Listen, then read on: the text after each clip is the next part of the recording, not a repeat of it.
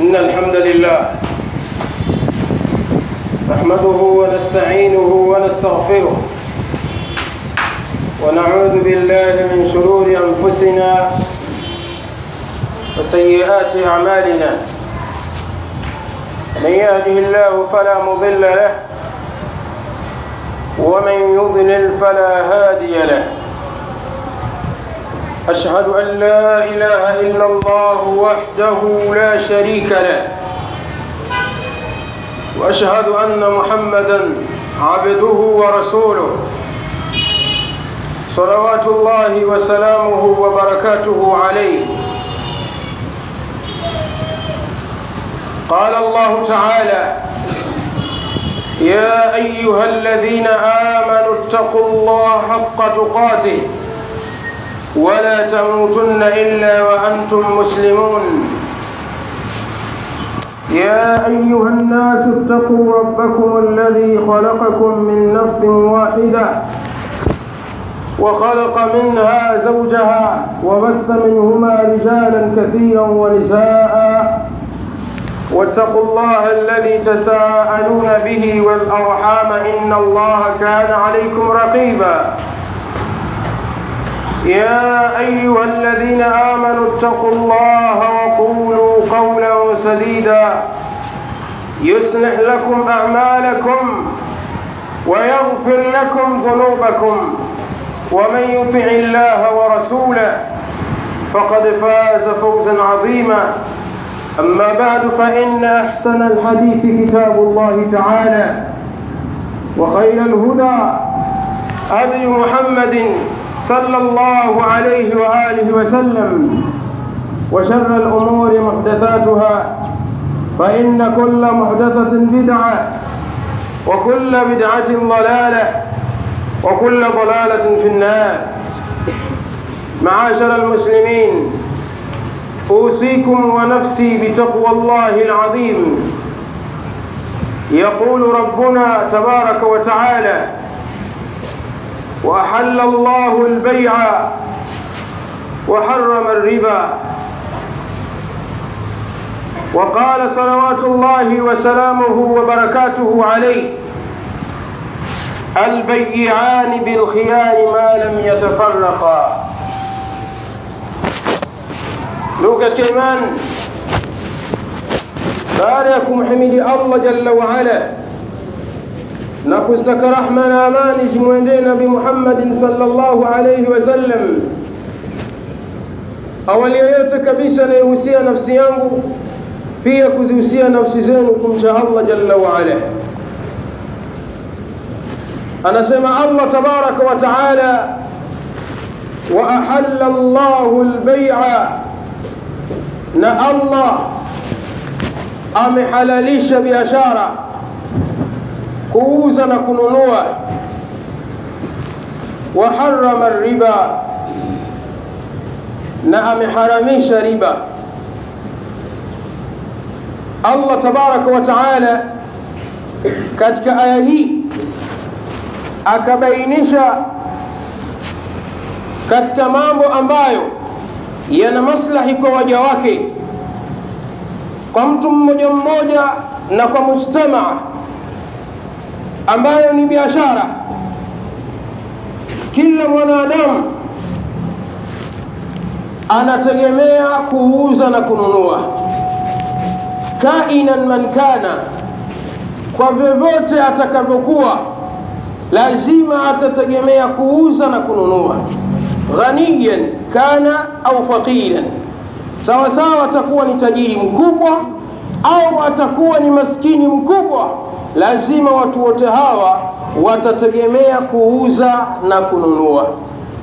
Sasa allah akabainisha na ulamaa wanasema aya hii imekuja kuweka wazi namna allah alivyoruhusu kuwaruhusu waja wake kutaamali muamala huu wa biashara kuuza na kununua. Wa ahalla llahu lbaia na imeitwa biashara kwa lugha hii ya baiu lianna kullan min almutaaqidaini yamuddu baahu. Imeitwa baiu kwa sababu kila mmoja kati ya wanaouziana wawili yamuddu baahu ananyosha mkono wake kati ya wauzianao wawili muuzaji na mnunuzi. Watu wote wananyosha mikono yao. Ndio maana ikaitwa baian min albaa muuzaji ananyosha mkono wake kutoa bidhaa kumpa mtu fulani ambaye ni mnunuzi. Kwa ananyosha mkono wake. Pia mnunuzi ananyosha mkono wake kutoa pesa ili achukue nguo. Fasumia baian kwa hali hiyo ikaitwa beia kwa sababu ni watu wawili wanaouziana kwa kule kunyosha mikono yao. Nipe nikupe. Sasa biashara hii na muamala huu allah tabaraka wa taala ameruhusu kuuza na kununua. Ni jambo ambalo kwamba lafaa. Waharama riba na allah tabaraka wa taala akaharamisha riba. Namna gani aya hii ilivyofungamana na masala mawili makubwa? Sehemu ya kwanza biashara. Sehemu ya pili riba. Sasa leo twajaribu kukumbushana katika sehemu hii ya kwanza ambayo ni kuhusiana na muamala wa kuuziana biashara. Kwa sababu tukiangalia katika waislamu waliojaa hapa msikitini na walioko maeneo ya sehemu ya msikiti na sehemu zote ni watu ambao wanategemea kuuza na kununua. Sasa inahitajika katika jambo ambalo ni la umuhimu zaidi katika maslahi ya wanadamu kwa ajili ya uhai wao ili waendelee kuwepo wamwabudu allah tabaraka wa taala kwa raha. Jambo hilo hapana budi kwa waislamu watakapotaka kuliendea jambo la biashara kuuza na kununua la budda min alilmi.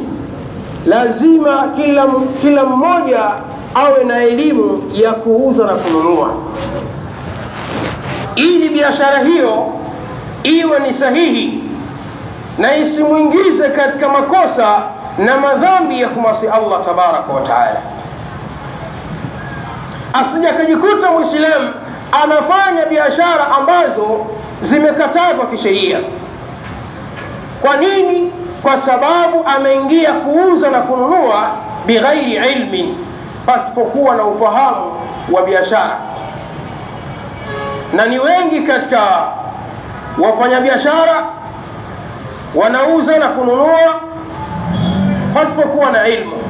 Ndio maana umar bnu lkhatab radiallahu an alipiga marufuku akasema nisione yoyote sokoni akiuza bidhaa hali ya kuwa hana fikhi akapiga marufuku. Anachunga maslahi na mafsada ndiyo maana akapiga vita. Watu wasionekane wanafanya biashara masokoni hali ya kuwa hawana ilmu ya biashara. Watu hawana fikhi ya dini. Kufahamu biashara hii yafaa au haifai. Nikifanya hivi nitakuwa nimepatia au nimekosea. Mtu kama hajui masala hayo umar lkhatabi akampiga marufuku kufanya biashara. Idhan haya ni masala ambayo eh, watu wanatakiwa waketi wasome. Sio masala ya kusoma mara moja. Kwa kusikiliza mara moja ni masala ambayo ni marefu. Lakini kwa sababu wengi katika waislamu hawako tayari kuketi madarasani na kusoma tunatumia njia kama hizi za hutuba na sehemu zingine za kilma kwa lengo la kuzungumza nasaha kwa ufupi kuhusiana na masala haya ambayo ni mapana katika nukta muhimu ambazo tunapaswa kuzifahamu waislamu tunatakiwa tufahamu sharti sharti ambazo zinaifanya biashara iwe halali. Wewe mfanyabiashara kuna shuruti ambazo unatakiwa uzizingatie na uzitambue ili biashara yako iwe ya halali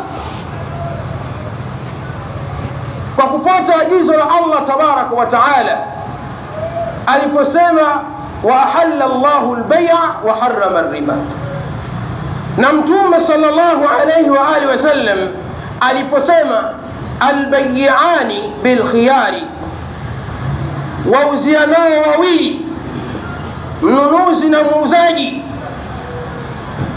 wana khiari kila mmoja ana khiari kwa mwenzie kuvunja mkataba wa biashara ma lam yatafaraqa kwa muda ambao hawajatengana.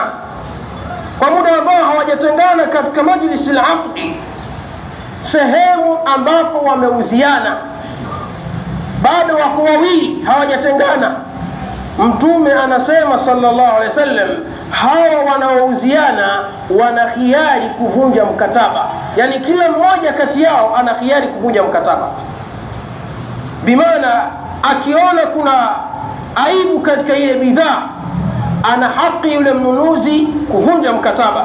Kusema sitaki kufunga mkataba huu wa biashara. Malam yatafaraka katika riwaya wakana jamia kwa muda ambao hawajaachana. Lakini pindi mtakapokuwa mmeuziana. Umetoa pesa ukachukua bidhaa ukaondoka ukatoka sokoni au dukani. Kisha ushasonga mbele huko unatizama ukajikuta kwamba ile bidhaa ulionunua huna haja nayo mathalan. Au unakuta kuna aibu ambayo wewe hukuiona lakini wakati mnauziana ulipekua hukuona aibu yoyote kisha ulipofika mbele ukaiona au ukakuta kwamba ile ulionunua umefika huko nyumbani umekuta kishanunuliwa tena. Sasa hakina, haina haja tena kubaki nacho. Ngoja niregeshe dukani. Jambo hilo halifai. Kwa sababu mshatengana na, na risiti mshapeana haina tena kuvunja mkataba. Wewe uliyenunua huna haki ya kuvunja mkataba mpaka yule aliyekuuzia na yeye aridhie. Akiridhia kwamba niko tayari ahlan akikataa nenda na biashara ulionunua. Mtume saa sallam akasema fa in sadaqa na ikiwa wauzia nao hawa wafanyabiashara mnunuzi na muuzaji ikiwa watakuwa wakweli katika biashara zao. Wabayana na wakabainisha yaliyomo katika bidhaa hiyo. Yani muuzaji akawa mkweli katika maneno yake wakati wa kuuza. Asiwe mrongo katika kuuza. Lakini pia mnunuzi awe mkweli katika kununua kwake na asiongope. Wabayana na wakabainisha yani muuzaji akabainisha kasoro na aibu na matatizo ya bidhaa zake. Akasema hii ni hizi ni nyanya unaziona kwa juu ziko nzuri lakini chini zimeoza. Wabayana. Akabainisha kumbainishia yule anayenunua kwamba hizi ni ndizi juu zimeiva lakini za katikati ni mbichi. Ili mnunuzi anunue hali ya kuwa anajua ndizi za juu zimeiva lakini katikati hazijaiva lakini pia yule mnunuzi abainishe yale yaliyomo katika moyo wake katika dhamira zake. Asimwongopee yule anayemuuzia. Mtume wa sallam akasema ikiwa watakuwa na sifa hii ya ukweli na kubainisha aibu za biashara burika lahuma fi baiihima. Watatiliwa barka katika biashara zao angalia hadithi inavyojulisha namna gani biashara inaweza ikawa na barka min indi llahi jalla waala barka kutoka kwa allah tabaraka wa taala itashuka katika biashara ya mwislamu pindi atakapokuwa mkweli katika kuuza kwake na pindi atakapokuwa mkweli katika kununua kwake. Wewe ukiwa mkweli wakati wa kununua unanunua sehemu ya jumla kwa ukweli kisha unapeleka dukani kwako. Biashara hiyo itakuwa na baraka. Utauza vizuri na wateja watakuja kwa njia ambayo hukutegemea. Liannaka sadiqun kwa sababu ya ukweli wako. Lakini mtume wa sallam akasema wa in kadhaba wa katama muhiqat barakatu bai'ihima akasema na ikiwa hawa wauzianao wawili watakuwa ni waongo. Wakasema uongo muuzaji akauza ile hali anasema uongo. Biashara hii bidhaa hii ni saliman imesalimika haina dosari yoyote. Kumbe ni biashara ambayo imesalimika kwa juu lakini kwa ndani imeoza. Mtume anasema ikifikia hatua hiyo basi baraka ya biashara zao itaondolewa. Allah tabaraka wa taala ataondoa baraka ya ile biashara yao. Biashara zenu hazitakuwa na baraka. Zitakuwa ni biashara za khasara yauman bada yaumin yani siku kila baada ya siku. Unaangalia kwa nini hasara kumbe inatokamana na uongo wako katika biashara kutokuwa mkweli na kutokubainisha aibu ya biashara yako hadithi hii ni hadithi ambayo iko wazi namna inavyotubainishia faida mbalimbali eh, za sisi wafanyabiashara. Namna gani tutakuwa na baraka katika biashara zetu? Na ni vipi baraka itaondoka? Kila mmoja ayashike haya maneno ya mtume sala lla sallam na ayafanyie kazi na amfikishie na mwenzake ikhwat lafadhil katika shurut ambazo wamebainisha ahlulilmi kwa mujibu wa dalili min alkitabi wassunna sharti ambazo zinaifanya biashara kuwa sahihi ili isiwe batili wakasema minha katika sharti hizo أن يكون المبيع مملوكا للبائع وقت العقد أو مأذونا له فيه. ونسمع علماء شرط لكوانزا قد كشروط زكسوح بأشارة. إيوه بأشارة هي بذا هي إنا يوزوه an yakuna mamlukan. Iwe ni bidhaa ambayo imemilikiwa na yule muuzaji. Yani yule muuzaji awe ameimiliki hiyo bidhaa kabla ya kuiuza. Bimaana iwe ni bidhaa ya kwake mwenyewe binafsi. Iwe ni mali yake mwenyewe binafsi muuzaji au madhunan lahu fihi au huyo muuzaji awe ameidhiniwa kuuza biashara hiyo. Si biashara yake duka si la kwake lakini ameidhiniwa na mwenye duka kwa kumwambia uza duka hilo.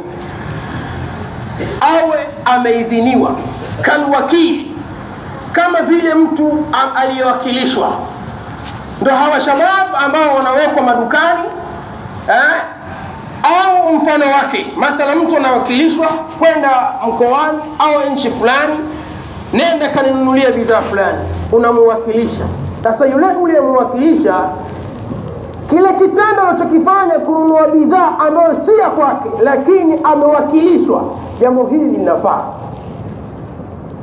Kwa hili ni sharti la kwanza iwe bidhaa inayouzikanwa imemilikiwa na muuzaji au ameidhiniwa kwa kauli ya mtume sallallahu alayhi wa alihi wasallam aliposema lihakim ibn hizam radiyallahu anhu aliposema mtume kumwambia hakim ibn hizam akimkataza hakim kuuza bidhaa ambayo hajaimiliki bidhaa ambayo hanayo akasema mtume salawatullahi wasalamuhu wabarakatuhu alaihi la tabi ma laisa indaka خرجه أبو داود والترمذي وغيرهما mtume akasema kumwambia hakim la tabi ma laisa indaka usiuze tafadhali ewe hakim hakikisha usiuze bidhaa usiyokuwa nayo usiuze bidhaa ambayo hujaimiliki ambayo si ya kwako wala hujaidhiniwa. La tabi ma laisa indak usiuze biashara ambayo huna. Hadithi hii ulamaa wameibainisha kutokamana na faida zilizomo ndani ya hadithi hii kwamba ni dalili iko wazi kuonesha kwamba mtu haifai kuuza biashara ambayo haimiliki. Tumwombe allah tabaraka wa taala atujalie tuwe miongoni mwa waja wema ambao wanaposikia maneno hufata yaliyokuwa mazuri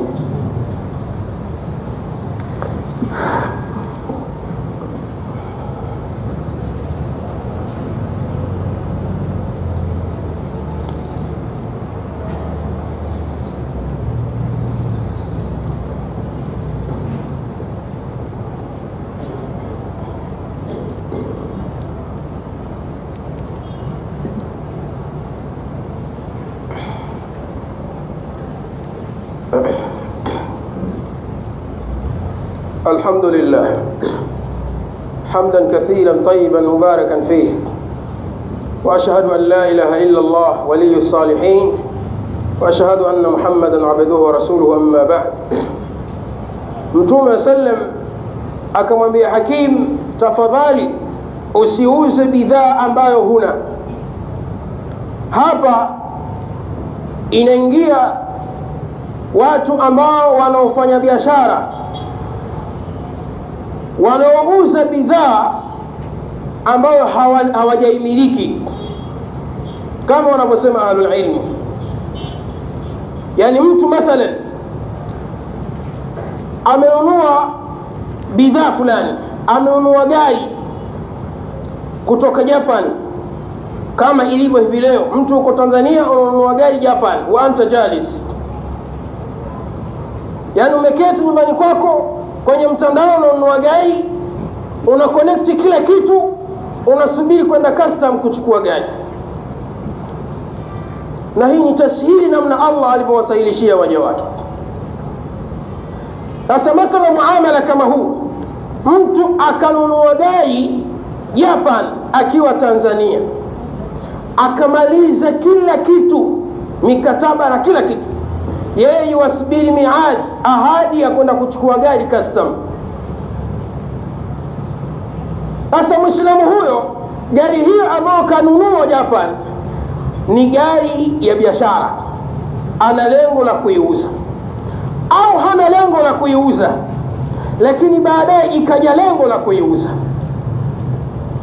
Sasa mwislamu huyo bado gari hajaipata iko njiani ima ishatoka japan au haijatoka. Au ishafika tanzania lakini bado iko custom hajaitoa. Mwislamu huyo akanadi kuuza gari. Akatangaza jamaa nauza gari milioni kadha sawa muamala huu unaingia katika hadithi hii ambayo ulamaa wanasema mtu huyo akitangaza biashara hii ambayo hajaimiliki kikweli kweli. Umilikaji ambao uliotimia unaozingatiwa inda lfuqaha huyu anaingia katika hadithi hii la tabi ma laisa indaka. Atakuwa ameuza bidhaa ambayo hajawa nayo. Kwa nini kwa sababu ya sharti ambalo litakuja mbeleni huko. Ya kwamba biashara hiyo ambayo unaiuza hiyo gari yawezekana ushachukua pesa kisha isitoke japan. Kukatokea mashakili ikashindwa kuja tanzania. Ukaregeshewa pesa yako. Au la ishafika tanzania iko custom hujaitoa. Ushachukua pesa kwa mtu tayari mshamalizana. msha baada ya hapo waenda custom kutoa gari yako unakuta ushuru wake ni fauka malayini yaani ushuru wake ni mkubwa kuliko ile pesa ulionunulia gari yenyewe japani sasa ukatafakari ukaamua kuiacha yenyewe gari ikakaa huko custom.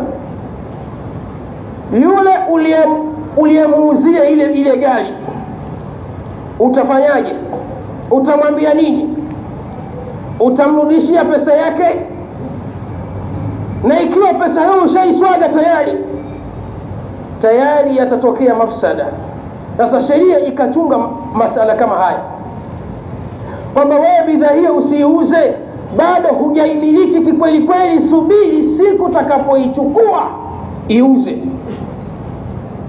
Hii ni sharti la kwanza katika shurut za kusihi biashara lakini pia hapo hapo wanaingia wale wafanyabiashara wa, wa, wa, so, wa masokoni mathalan. Biashara ndogo ndogo. Wauza nyanya na matikiti na kadhalika. Wanaouza kwenye maboksi ya nyanya au au ma, ma, ma, nafaka zingine. Mtu ananunua boksi la nyanya kwa muuzaji. Ashakabidhiana zile pesa ashatoa pesa na yule muuzaji ashamwambia boksi hilo hapo. Tayari wamekabidhiana. Bado kutengana. Sasa yule mnunuzi na yeye badali ya kuchukua ile boksi na kuhamisha kupeleka sehemu yake anapouzia anauzia pale pale aliponunulia. Pia muamala huu unaingia katika sehemu hii bado wewe unaweza ukauza ile bidhaa mbele ya yule aliyekuuzia. Amekuuzia boksi elfu thelathini mathalan. Kisha akaja mteja anahitaji zile nyanya zilivyokuwa nzuri akakupa elfu arobaini. Yule aliyokuuzia anakuambia navunja mkataba. Kwa sababu hatujatengana. Tayari mafsada. Mtaanza kugombana mtashikana mashati na mzozo utakuwa mkubwa hautaamlika wadinu mabniyun ala lmasalih na dini hii ya uislamu imejengewa kwa maslahi kuchunga maslahi ya waja kuchunga maslahi ya watu. Wadari lilqabaih pia dini ime, imejengewa katika kuondoa mafsada kuondoa matatizo ambayo yatapatikana baina ya watu wawili au zaidi. Ndio maana ikaweka shuruti kama hizi. Idhan ikhwata lafadhil tunatakiwa tuzingatie sharti hili ili twende sambamba na mafundisho aliyotuachia mtume sala llah sallam katika biashara zetu ili biashara ziwe za halali ama sharti lingine ambalo wanaliweka ulama wanasema an yakuna almabiu mubahu naf'i bidhaa inayouzwa iwe ni bidhaa yenye manfaa yani manfaa yake ni halali kunufaika nayo na isiwe ni bidhaa ambayo ni haramu kunufaika na manufaa yake kama kuuza vitu ambavyo allah tabaraka wa taala ameharamisha kama thabata عند أبي داود وعند غيره من حديث جابر بن عبد الله رضي الله عنهما أنه سمع رسول الله صلى الله عليه وآله وسلم يقول وهو بمكة إن الله ورسوله حرم بيع الخمر والميتة والخنزير والأصنام. mtume saa sallam anasema hakika allah na mtume wake wameharamisha kuuza pombe na kuuza mizoga wanyama waliojifia bila kuchinjwa. Sawasawa ni wanyama ambao ni halali kuliwa wakiwa wamechinjwa. Iwapo watakufa bila kuchinjwa hii ni haramu kuuza wanyama hawa. Mizoga walasnam pia mtume sallam akasema allah tabaraka wataala ameharamisha kuuza masanamu kuuza nguruwe hizi ni katika biashara ambazo hazifai kufanywa na waislamu kwa sababu ni haramu kunufaika na manufaa ya, bidhaa hizi. Leo tukiangalia katika sehemu hii ni wangapi katika waislamu wanaingia katika bidhaa kama hizi kuuza masanamu na kadhalika? Mtu dukani kwake ameweka midoli ndio anauza. Lengo la kuuza midude hii ni nini mtu anauza masanamu tena mtu huyu anajua kwamba vitu hivi havifai.